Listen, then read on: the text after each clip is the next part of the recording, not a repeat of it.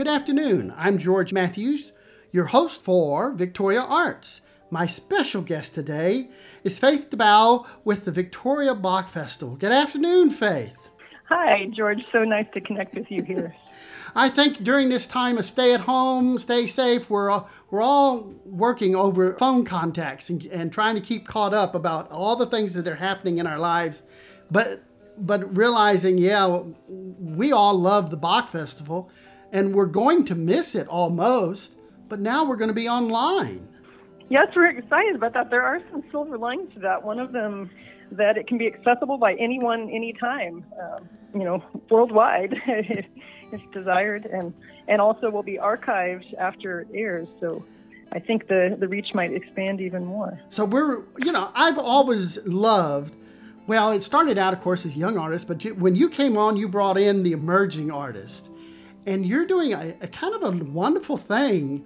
I always look at the list of uh, past uh, artists and and think, gosh, gee whiz, where is that person? And some of them we know because they have come on to do more things with the Bach Festival, but it's a lot of them not. And you're going to kind of let us know what some of those people have been doing. Yes, uh, yeah, it's been just uh, a variety of names for the program, but the concept's the same since 1991, uh, back when Craig Hella Johnson instituted the idea. Each year, we have been featuring two and occasionally three outstanding young musicians who are just beginning their careers and have very often gone on to do some really exciting things within just two, three years of being featured in Victoria.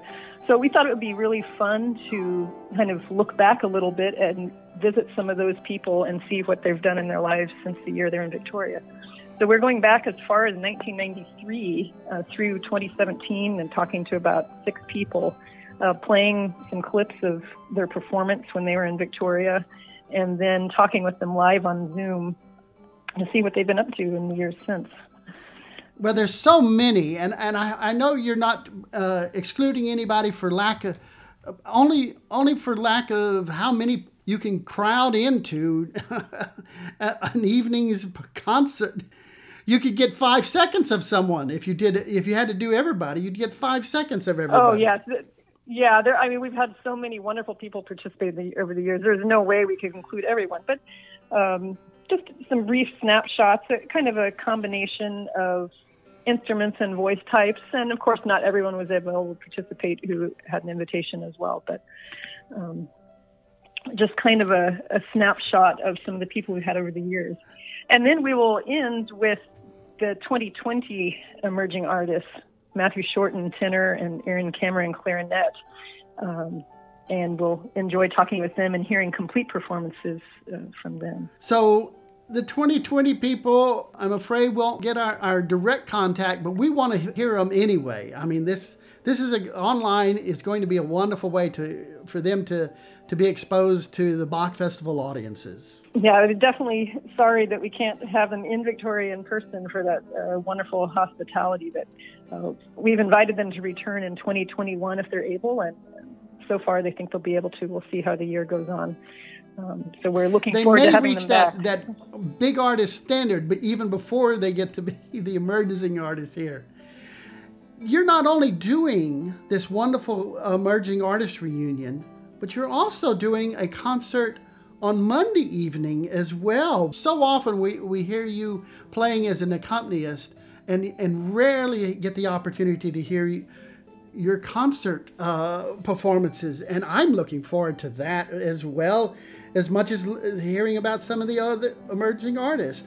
What, what have you planned for our Monday evening, the 8th, as a recital? Well, that Monday, the 8th, is all about celebrating Beethoven. As many people know, 2020 is the 250th anniversary of Beethoven's birth. Uh, so there, before the uh, coronavirus, there were many, many concerts featuring Beethoven's music planned, uh, including at the Bach Festival. So we wanted to celebrate that even in our online format. Um, it will actually be a combination of chamber music and solo piano. Uh, first, there will be a piano trio by Haydn for piano, violin, and cello that was written in 1795 while Beethoven was studying with Haydn as his teacher. Um, then there will be a movement of a Beethoven wind quintet uh, for four wind instruments and piano, um, written by Beethoven in 1796, so just after he finished studying with Haydn, although Haydn was really a lifelong mentor for him. They had a, a long relationship. And then I will finish with a Beethoven solo piano piece, a theme and variations that he wrote that he wrote 10 years later in 1806. That really shows the development of his style. A big program for for everything that's happening. Yeah, so I, I do have to admit the the two chamber music pieces are from past festival performances, the piano trio from 2016 and the wind quintet from 2013. It's of course just not possible right now to have live chamber music. Unfortunately, definitely definitely miss that, and look forward to the day we can do that live again. So those are our past archival recordings. Uh, but the solo piano piece I recorded just a few days ago uh, from a venue here in San Marcos where I live.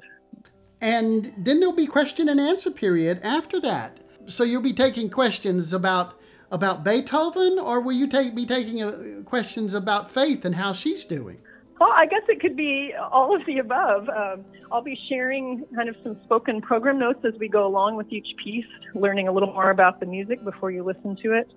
Um, but yeah, I would love to have any questions about the music, performance, I guess, uh, uh, myself and, and, my recent experiences.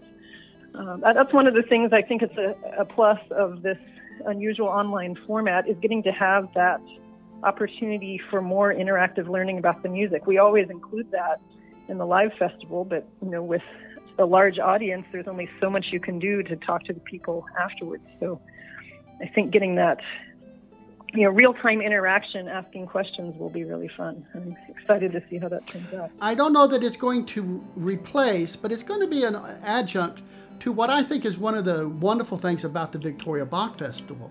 The fact that when you're there with the musicians, you're a part of, of their performance even closer, partly because of the intimacy of our, of our venues, but also because uh, we're just in South Texas and we're all friendly and we all know how to be friendly. And uh, we, we, get to get to talk to, and we want to talk to everybody. And maybe uh, it'll, it'll allow us to spread that uh, good South Texas joy to some, some that are not here but can watch online. Exactly. You know, one of the things that I've done with the Emerging Artist Program is taking it all over town to a variety of venues. Uh, I, am sure I'll miss many of them, but some recent places have been uh, Boys and Girls Club, the Rotary Luncheon, um, Twin Pines Assisted Living, um, the Musical Theater Camp for Kids. There are so many that I'm, I'm sure I'm missing.